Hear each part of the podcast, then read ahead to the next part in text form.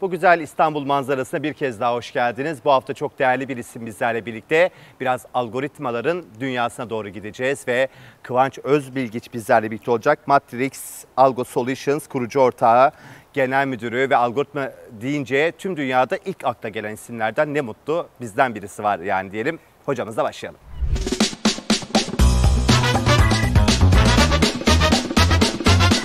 Evet Kıvanç Özbilgiç deyince algoritmalar böyle zaten hocam siz dijitalleşmeyi evveliyatından çözmüş bir adamsınız. Yani böyle hani geçmişten zaman yolcuları oluyor ya siz böyle T eksi 20 buralara gelmiş durumdasınız. e, dolayısıyla bu dijitalleşmeye de çok şaşırmıyorsunuz herhalde. Dijitalleşme günden güne zaten çok önceden başlayan bir süreç ve çok daha hızlı bir şekilde ilerliyor. Sanki bir kar topu etkisi gibi gitgide büyüyerek ilerliyor dijitalleşme. E buna da iki tane yol var. Ya sırtımızı döneceğiz ya yüzümüzü döneceğiz. Ben yüzümüzü dönmeyi tercih ettim ve insanlara da bu konuda biz özellikle finansal piyasalar tarafında algoritmalar konusunda çeşitli paylaşımlar yapmaya çalışıyorum. Onlara belki biraz daha bilinç kazandırabiliyorsak bu konuda ne mutlu bana.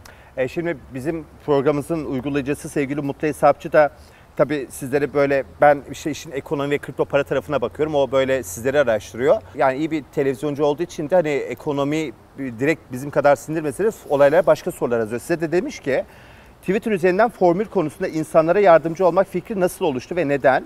Hatta bu nokta işimiz para olmasına rağmen yardımsever, iyi niyetli olarak anılıyorsunuz. Genelde hep böyle para olunca pragmatik ve çıkarcılık ön plan oluyor ya. Evet. İyi, sev, iyiliksever, hayırsever kavramları birazcık bunu yaparken sağlayabilmek zor bir denge hocam.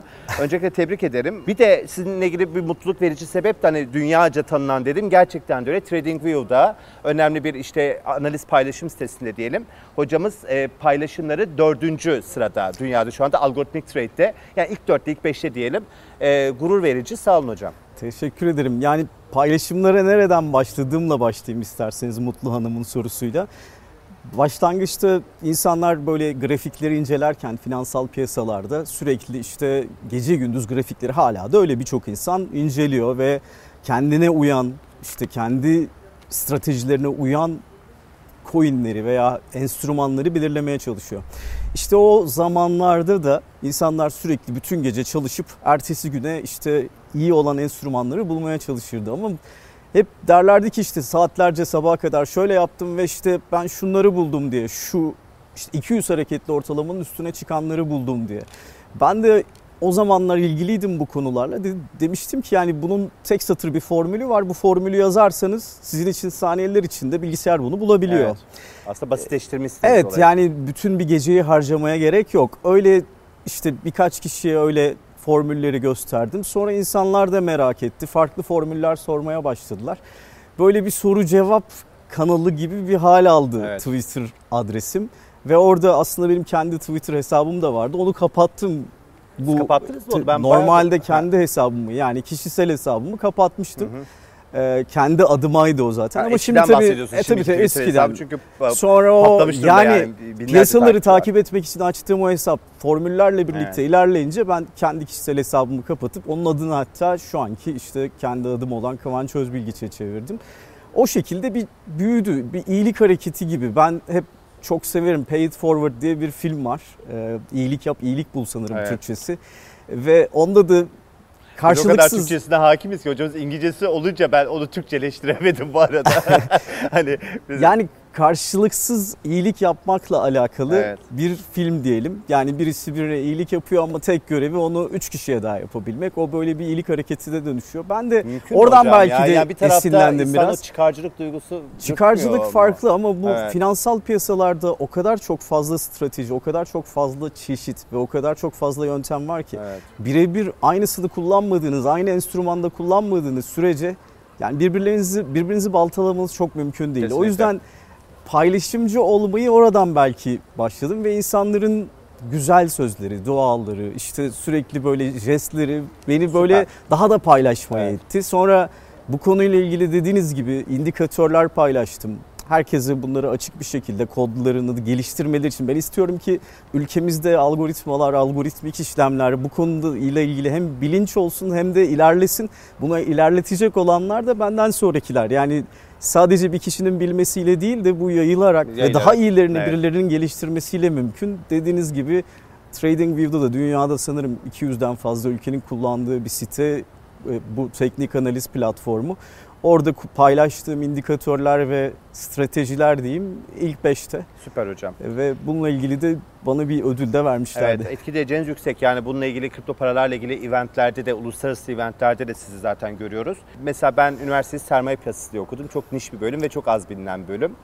E işte e, algoritmada böyle az bilinen bir şey. E, siz onu tanıtıyorsunuz. Hani e, tanıtım elçisi gibi oldunuz aslında. Bu iyilik hareketi sizin gibi bir Kıvanç Özbilgi çıkaracak mı? Bir de Bitcoin de çok bilinmiyor. Yani bilinmiyor derken bir ayrı bir yere konuluyor dijital e, ürün olarak. Çok fazla anlaşılamıyor daha doğrusu öyle diyelim. Geleneksel piyasalardan gelenler için. Dolayısıyla bir de Bitcoin'i algoritmalar üzerinden atmak sizin için zor mu? Şimdi algoritma ve algoritmik işlemler zaten çok uzun sürelerdir vardı. Ama ülkemizde yeni yeni popüler oluyor ve dünyada da ihtiyaç buna arttığı için sürekli piyasaları takip etmek zorunda değilsiniz çünkü algoritmalar sayesinde. Bilgi çok fazla değil mi hocam? Yani Tayvan'dan geliyor, Çin'den geliyor, sürekli. her şey etkileniyor. Bitcoin mesela evet. 7 gün 24 saat, bayram yok, seyran yok. Bunu sürekli aynı modda takip edebilme ihtimali İmkansız. insani melekelerin üzerinde. e, o zaman burada işte otomatik işlemler, robotlar, algoritmalar biraz böyle lüks değil ama zorunluluk haline alıyor. İşte bunun içinde gençler genelde kripto ve bitcoin ile ilgilenenler biliyorsunuz gençler o tarafı ben de yakalamaya çalışıyorum ki bu taraf daha rahat, bu taraf daha konforlu ve bu taraf daha planlı, programlı, belli bir strateji dahilinde ilerleyebileceğiniz bir bölüm olarak düşünüyorum. O yüzden algoritmik tarafla ilgili de paylaşımları yaparken daha çok gençlere yönelik olsun evet. istiyorum. Kripto ile zaten ben de ilgileniyorum. Bitcoin ile çok ilgiliyim. Bitcoin üzerinde algoritmalar da geliştiriyoruz. Bitcoin tarafında da gençlerin bu tarafa doğru merakı olduğunu biliyorum. Bir şey daha söylediniz geleneksel piyasalar. Geleneksel piyasaları çok daha büyük boyutta düşünürsek sadece finansal piyasaları düşünmeyelim. Şimdi artık yeni sürekli dijitalleşmekten de bahsettik yayının başında öyle değil mi? Evet. Artık yeni nesil, yeni durum nasıl? Yani kaç kaçımızın annesinin babasının bize bıraktığı fabrikası var ki biz başına geçelim, işleri devam ettirelim. Her şey rayında harika, güzel günlerimiz olsun. Böyle bir dünya yok. Ve böyle bir fabrika yapmaya kalksanız şu anda yapılabilecekleri insan kafasında tasarlıyor. Arsa, bina, makineler, çalışanlar, onlar bunlar. Yani bu çok büyük bir maliyet öyle değil mi? Evet. Yani müthiş bir maliyet. Yani babamdan fabrika kalmasını istemezdi. Şimdi düşünün yani, hocam. büyük başarı Eğer çalışan oluyor. dişlileri, çarkları varsa neden olmasın ama evet. şimdi şu anki durumda siz bu fabrikayı kurup bir şeyler yapabilmeniz için çok büyük yatırımlar yapmanız gerekiyor. Bu herkesin harcı değil zaten. Ama kodlama, algoritmalar, kodlama artık her yerde. Dijital işte zaten blockchain'in temelinde de kodlama yok mu? Sadece tek bir laptopla bunu yapabiliyorsunuz. Sermayeniz tek bir laptop. Yani bir fabrika kurmanın verdiği o gelirleri elde edebilecek yerlere getirebiliyorsunuz. Dijitalleşmenin belki işte geleneksel piyasalardan bu tarafa geçmenin belki de böyle bir yanı. Hem zaman hem de ve çok maliyet anlamında avantajı var. siz Amerika'daki herhangi biri için yapabiliyorsunuz. Evet. Onun için çalışabiliyorsunuz. Dolar üzerinden maaş alabiliyorsunuz. Türkiye'de yaşarken online olarak artık dijitalleşme işte bütün bu hani gelişmeler hepsi birbirini tamamlıyor. Bu tarafa doğru bir ilerleme söz konusu. Artık diyorum ya annemizden babamızdan fabrika kalması şart değil. Yeter ki siz çalışmak isteyin, bir şeyler yapmak isteyin. Ne oluyor? Evet. Tek bir laptop ve sadece kodlama dili. Şimdi 2008 gibi Bitcoin çıktı. İşte bu aslında döküman 2008. 2009'da Bitcoin ilk dünya Kasım'dı galiba. Ekim ayında. İşte bakıldığı zaman çok şey değişti Bitcoin ile ilgili de algoritmanız ilk Bitcoin'e yaptığınız algoritmayla şu andaki algoritma aynı mı? Ve o algoritma değişim çünkü hocam bir taraftan da o geleneksel dünyayla da çok yakınlaştı. Artık bu haberler, enformasyon, know-how bu tarafı da etkiliyor. Dolayısıyla algoritma da değişti mi yazılım dili olarak? Şöyle algoritma tek bir algoritma tek bir enstrümanda veya baş, birden çok enstrümanda kullanılabilir. Ama ben bunu tercih etmiyorum. Yani bir tane algoritma yok. Burayı bir cephanelik olarak düşünürsek içinde hmm. birçok çeşitli silah var farklı koşullarda yani çok uzun menzilli bir düşmanınız varsa sizin orada elinizde makinalı tüfekle olmanız çok anlamlı değil Aynen. öyle değil mi? Yani füzeleri cephanelikten Hocam çıkarmanız böyle lazım. örnekler gibi. vermeyin. Hani iyilik severdi hocamız size diyor savaş Ama diyor. şimdi hani burada evet, Allah korusun diye. teşbihte hata olmaz derler. O yüzden hani oradan gelin. Bunu Aynen, ben cephaneliğe benzetiyorum. Yani oradaki farklı algoritmaları da farklı tür silahlara benzetiyorum. Bitcoin üzerinde evet algoritmalar var ve çok yoğun bir şekilde onun üzerinde çalışıyoruz şu anda. Hem ekip olarak, şirket olarak ve oradaki tek bir algoritma yok. Birden fazla algoritma var. Farklı koşullarda çalışan parçalı yani şöyle söyleyeyim hani yine hepsi Bitcoin üzerinde gibi düşün ama 5 tane farklı algoritma çalışıyor.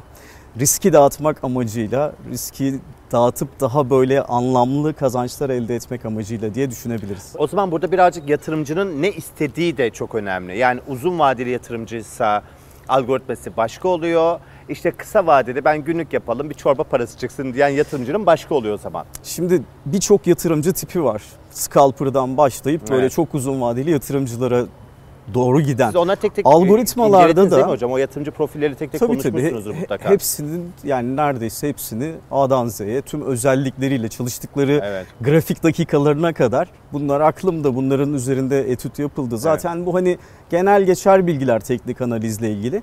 E, Bunları bilmelerinde fayda var. Çünkü insanların da hep böyle söylediği, hep böyle ilk başta ben ne yapacağım, ben neyim, ben scalper mıyım sürekli, ben day trader mıyım, işte gün içi işlemler yapıp kapatan, yoksa işte overnight trader mıyım, gece işlemler yapıp ertesi gün bir şeyler olmasını bekleyen ya da işte daha uzun vadeli swing trader mıyım, uzun vadeli yatırımcı mıyım? Bunu Aslında hiç insanların o ilk kategoriye başta girmeyenler de var değil mi hocam? Bir şey yükseldiği için hiç bilinçsiz bir şekilde giriyor. işte Sonra biz- panik olup çıkıyor. Aslında hiçbir kategoride olmayan yatırımcı profili Onlar de var. genelde işte kaybedenler oluyor. Evet. Yani belli bir strateji ve plan dahilinde hareket etmedikleri için de bu içgüdüsel olarak sürekli sürdürülebilir kazanç edilebilecek bir mecra değil. Finansal piyasalar böyle değil. Belli stratejiler, planlar dahilinde, stoplarınız olmalı. Bunlar dahilinde olmalı. O yüzden ilk önce yatırımcının kendini tanıması lazım. Bu bahsettiğim kategorilerden hangisiyim ben? Ve ona göre işlemlerini o grafiklerde, o tarz indikatörlerle veya o tarz teknik analiz, temel analiz araçlarıyla bakmaları gerekir. Yani on-chain mesela indikatörleri olabilir. Eğer biraz daha böyle orta ve uzun vadeli düşünüyorlarsa. Burada vade çok önemli. Ben hangi yatırımcıyım, ne olmak istiyorum Evet.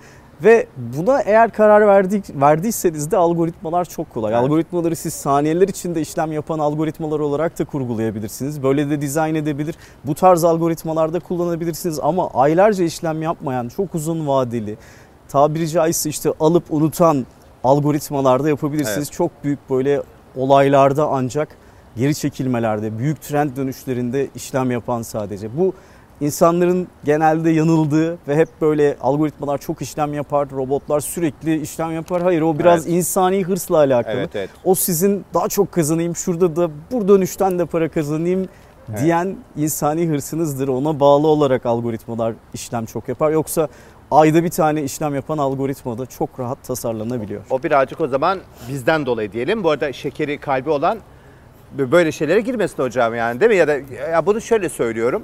Piyasa dediğimiz şey birazcık böyle ekrana bakmamayı da gerektiriyor ama sürekli olarak böyle bir e, adrenalin yüksek ve stres oluyorsa bence yatırım yapmamak da bir tercih sebebi olabilir. Şimdi- Zaten borç harcı hiç yapmamaları lazım. Burada traderlıkla alakalı önemli bir durum var. Hani herkes trader olmak istiyor. Herkes sürekli al satlarında, işlemlerinde para kazanmak istiyor. Ama benim bu işten para kazanan, yıllar içinde tanıdığım tüm trader arkadaşlarım hiç ekrandan kalkmadan yani borsada mesela 9-10 saat hiç ekrandan kalkmadan böyle tabiri caizse ter dökerek kan ter içinde saatlerce böyle çarpışan hani böyle artık onlar böyle ne yap ne yapıyorlar ekranda öyle O bütünleşiyorlar. hocam. Adrenalin Şimdi pompalanan şey. Bu arada Bitcoin için düşünürsek yani. 7-24 bunu yapabilecek bir insan Evet. yok. Yani Dayanamaz kimse. pay- belki paylaşılır ama herkesin de aynı trade stratejisiyle, aynı disiplinle bunu yapmasını bekleyemezsiniz nöbetleşe de yapsanız.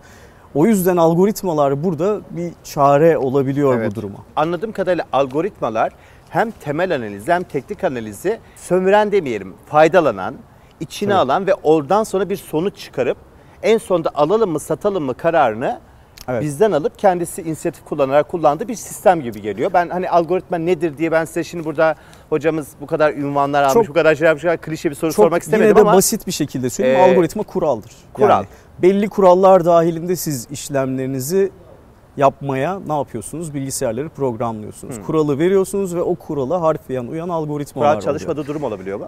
Kural çalışmadığı durum olabiliyor. Hata yaptığı işlem işlemlerde zarar ettiği de olabiliyor. Algoritmaların her işlemleri başarılı değil. Hmm. Zaten bunu istemeyiz. Yani her işlemi başarılı olan algoritmadan şüphe duymamız gerekiyor. Belli teknik terimler var. Repaint gibi bazı aksaklıklar olabiliyor. Ama algoritmaların en çok beslendiği nokta sizin de dediğiniz gibi teknik analiz. Yani %80-90 ise temel analizde %20-10 gibi. Ama tabii şimdi Bitcoin tarafında on-chain analizi de buraya girdi. On-chain analizi hem temelle hem teknik arasında bir yerde duruyor. Ama indikatörlerle buna bakılıyor. Yani biz indikatörlerde matematiksel olarak belli ifadelere sokuyorlar, belli değerler alıyorlar. İşte biz de onları böyle indikatörlere, matematiksel ifadelere döndürülebilen şeyleri, kantitatif diyoruz biz bunlara.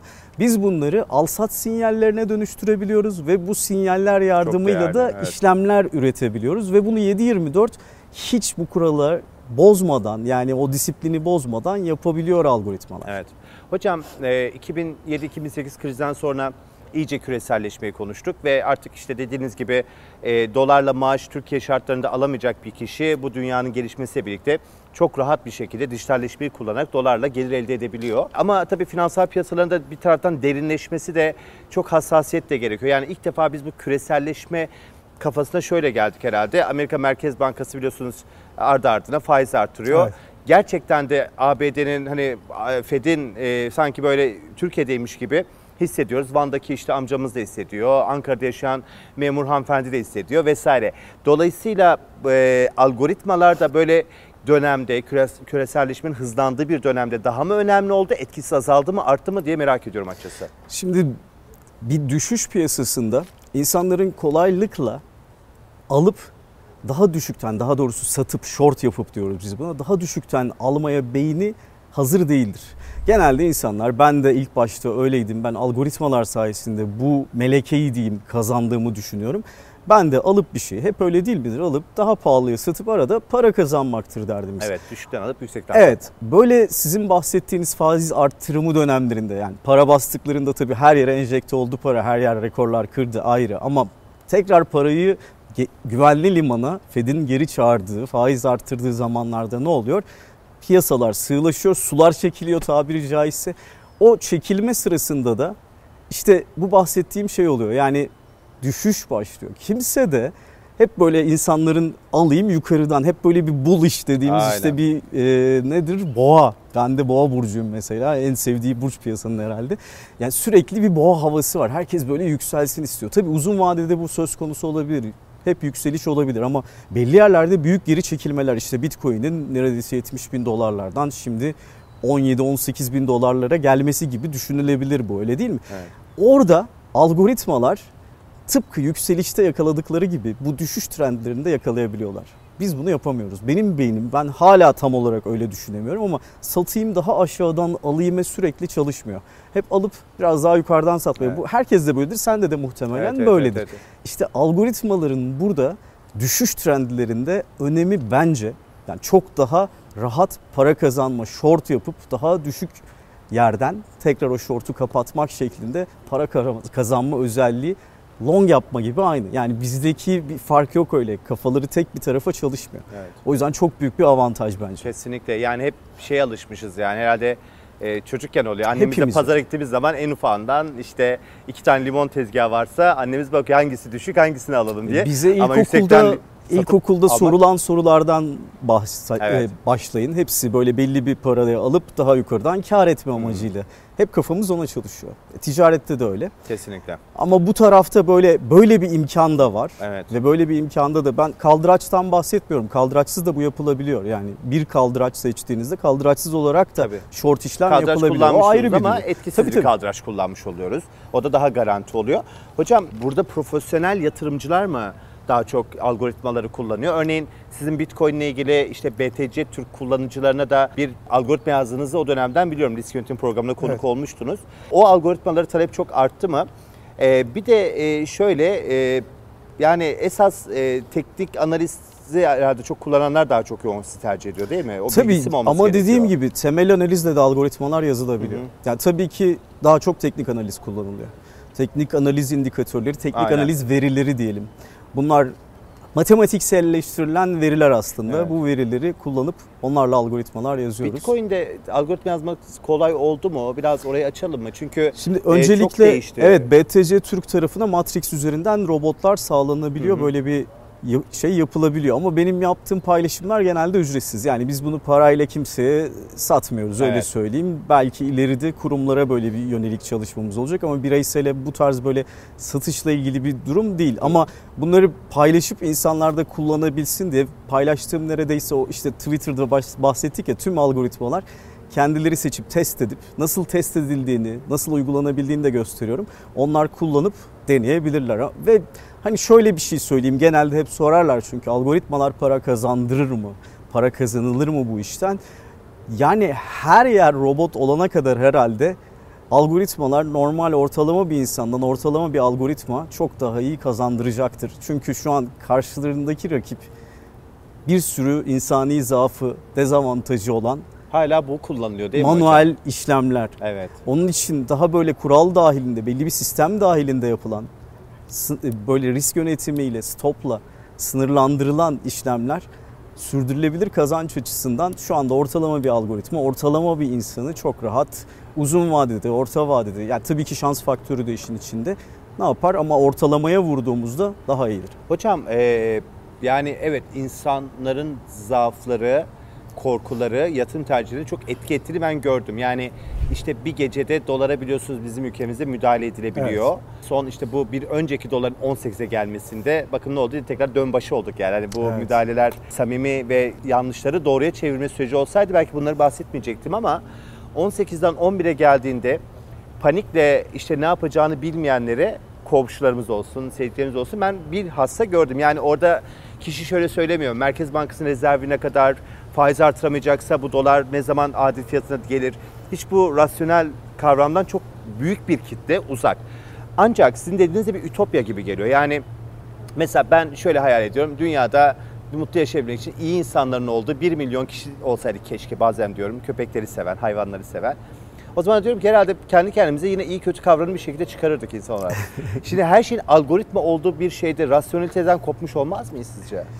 Yani her şeyin algoritma olduğu diyoruz ama neredeyse şu an her şey algoritma. Daha da öyle olacak. Yani sizin herhangi bir televizyon platformunda açtığınız, size önerilen, karşınıza işte sevebileceğiniz düşündüğü içerikleri öne koyup genelde de tutuyor zaten Evet. beğendiğiniz şeyler. Bu bir algoritma ya da herhangi bir telefonu aldığımızda alışveriş sitesinde karşınıza çıkan ürünler sonra tavsiye ettikleri veya işte bir arama yaptığınızda üstten alta doğru sıralama bunların hepsi birer algoritma. Algoritma. Veya ben buraya gelirken kullandığım trafikle ilgili işte hangi Tabii. yol daha kısa bunların hepsi algoritma. Hayatımızda o kadar çok var ki aslında kırmızı ışık, yeşil ışık, sarı ışık bunlar da birer algoritma. Algoritma doğru. Algoritma kural gibi düşünelim. O yüzden hani böyle robotlaşma gibi değil ama işimizi kolaylaştırma, bizi hızlandırmaya yönelik çözümler gibi Çözümler. düşünelim. Yani ben dediğim gibi o trafik trafik programını niye kullandım? Daha hızlı bir şekilde buraya gelebilmek için İstanbul trafiğinde. Bu da benim hayatımı ko- kolaylaştırdı. Bana zaman kazandırdı. Bana bir artısı var.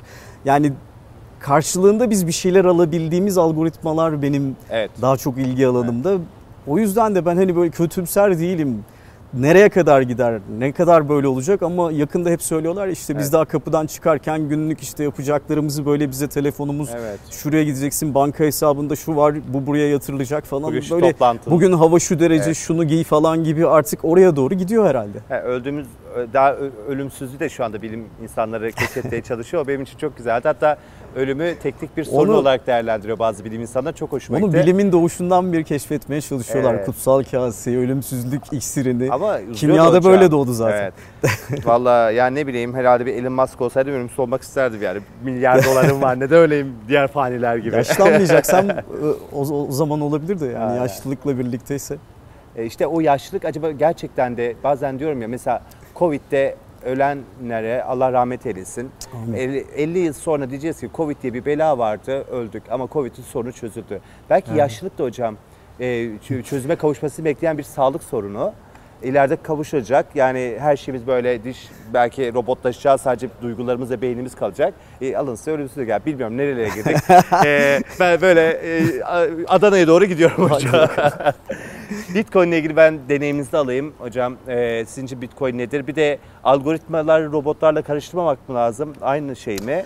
Çünkü Yani robotlar şöyle- piyasayı bozuyor diye özellikle çok eleştiri var. Borsa İstanbul nezdinde için söylüyorum. Ve bunun masasına çalışırken gördüm. Bazı robotlar geldiği zaman o fiyatları direkt olarak değiştiriyor ve insanlar panik olup satıyor alıyor. Ee, ne dersiniz? Bununla ilgili evet bazı şikayetleri oluyor ama biliyorsunuz bu genelde ne zaman oluyor? Düşüş trendlerinde. Kesinlikle, Yükselirken aynen. kimse robotları ağzına almıyor. Ve bu robotlar genelde bu şikayet edilen benim çok ilgi alanımda çalıştığım şekilde robotlar değil. HFT dediğimiz robotlar. Yani onlar Borsa İstanbul binasında bilgisayarları konumlandırılmış terminalleri ve saniyenin işte mikrosaniye dediğimiz saniyenin milyonda biri süre içerisinde biz gözümüzü açıp kapayana kadar binlerce işlem yapabilen robotlar. Ha bunlarla ilgili tabii şikayetler genelde düşüş trendlerinde oluyor. Düşüşleri tetiklediği için diye düşünüyorlar ama düşüşler hep böyledir. Düşüşlerde bir şeyler tetiklenir, insanların korkuları tetiklenir ve genelde şelale gibi olur. Yükselişler gibi böyle kıvrım kıvrım yavaş yavaş olmaz genelde. Burada birçok şeyde de bu Amerika'da da zaten flash crash oldu. Robotlara attılar. Sonra robotlardan kaynaklanmadığı da ispatlandı bunun. Robotlar var ve olacak artık bundan sonra hayatımızda. Sadece olumlu tarafından ben bakanlardanım buraya. Müthiş bir hacim ve likidite sağlıyor. Onlar çalışmadığı zamanlar, tatilde olduğu zamanlar herkes yaprak kımıldamıyor diye Evet. tabiri caizse isyan ediyor Noel tatillerinde falan. O yüzden hani ben robotların Siz olumlu etkilerini iyi daha çok konsantre olmaya Kötü niyetli insanların eline geçince de böyle bir şey olma riski de var. Bu teknoloji gibi hocam. Yani iyi bu tabii ediyor herke, herkes de. bu Aynen. yani aslında eldeki parayla da alakalı. İstediğiniz kadar iyi bir robotunuz olsun, Hı hı. kötü niyetli olun. Elinizdeki para piyasayı yönlendirecek kadar büyük değilse bununla ilgili bir şey yapamazsınız. Ay şu kötüler olmasa ne güzel olur dünya diyelim. de O zaman e, kötünün de şey iyiliğin de bir kıymeti kalmaz.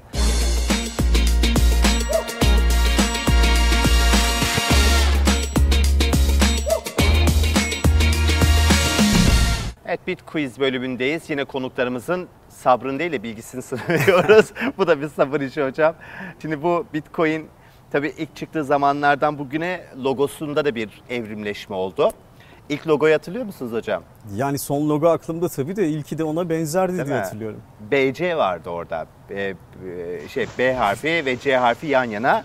Hatta ben telefondan göstereyim size böyle. Aa evet, hatırlamıyorum. BC. Yok hatırlamıyorum. Şimdi Bitcoin tabii Satoshi Nakamoto tarafından başlatılmıştı bu süreç ama Bitcoin'in e, logosunun tasarımı da en son nihai olarak kim tarafından yapıldı? Onu sormak istiyoruz hocam. İnanın Ee, bilmiyorum. sorayım ben Ben de isterseniz. sizinle birlikte öğreneceğim bunu inşallah söylerseniz cevabını. o zaman şıkları söyleyelim. Bitboy ya da Shitboy ya da Hitboy. Üç tane şıkkımız var hocam. Yani Bitboy olduğunu düşünüyorum herhalde. Shit boy değildir herhalde. Kendi böyle bir ünvan koyan. Oh shit. Evet. Bit boy doğru cevap hocam. Kolayla İyi başladık. bari o zaman seçenekliyse sevindim. Çok da böyle aslında e, ne derler e, yorum yapılabilecek bir soruymuş. E, benim Latincem çok iyi değil. Yani çok iyi Latince telaffuz edemeyebilirim. O yüzden e, iyi Latince bilen Satoshi TV izleyicileri lütfen hemen eleştirmeyin. Vires in numeris. Herhalde böyle okunuyor. evet genelde Latince yazıldığı gibi okunuyor. Aynen. Ne demek hocam sizce? E, numeris sayı, rakam demek Evet. ama e, viresin Latince anlamını bilmiyorum ama sayılarla, rakamlarla alakalı bir şey olmalı. Süper. Ee, direkt öyle evet yorum yapılabilecek bir noktadan girmiş oldunuz. Hocam şuymuş. e, zaten bu arada e, birçok Bitcoin ile ilgili hizmet verenleri de bunun felsefe olarak da alıyormuş. Sayıların gücü. Sayıların Biz- gücü. Bitcoin'de biliyorsunuz algoritmalar sayılardan Evet. kendi gücünü alıyor. Yani sizin için de çok kıymetli. Evet, Hayatınız sayı öyle. rakam. Unutmam bunu. Unutmayın hocam. Biz sizi hiç unutmuyoruz. Her seferinde de beni yalnız bırakmıyorsunuz. Çok çok, Çok teşekkür, teşekkür ederiz. Ee, var mı böyle e, yatırımcı ilgilendiren bir etkinliğiniz vesaire e, genel olarak? Onu Yani ara ara oluyor onu sürekli duyuruyoruz. Twitter'dan. Evet Twitter'dan, sosyal medya ortamlarından duyuruyoruz. Ee, yine olursa duyururuz. Şu an planlanan bir tane var. Bir aracı kurumla var. Bu Ekim ayının ortalarında. İnşallah diyelim. Duyuracağız onu tam Çok gününde. sağ olun hocam. Ayağınıza sağlık. Kıvanç Özbilgiç'le efendim konuştuk. Matrix Algo Solutions kurucu ortağı ve tabii özellikle yayını beğenmeyi, yorum yapmayı da atlamayın. Kıvanç hocamızın, Kıvanç Özbilgiç'in Twitter hesabından da bu etkinlikleri, bu gerçekten de iyi niyet çerçevesinde yapılan etkinlikleri mutlaka bakın. Ee, belki sizi ilgilendiren bir şey vardır. Ee, gelecek bölümde görüşürüz.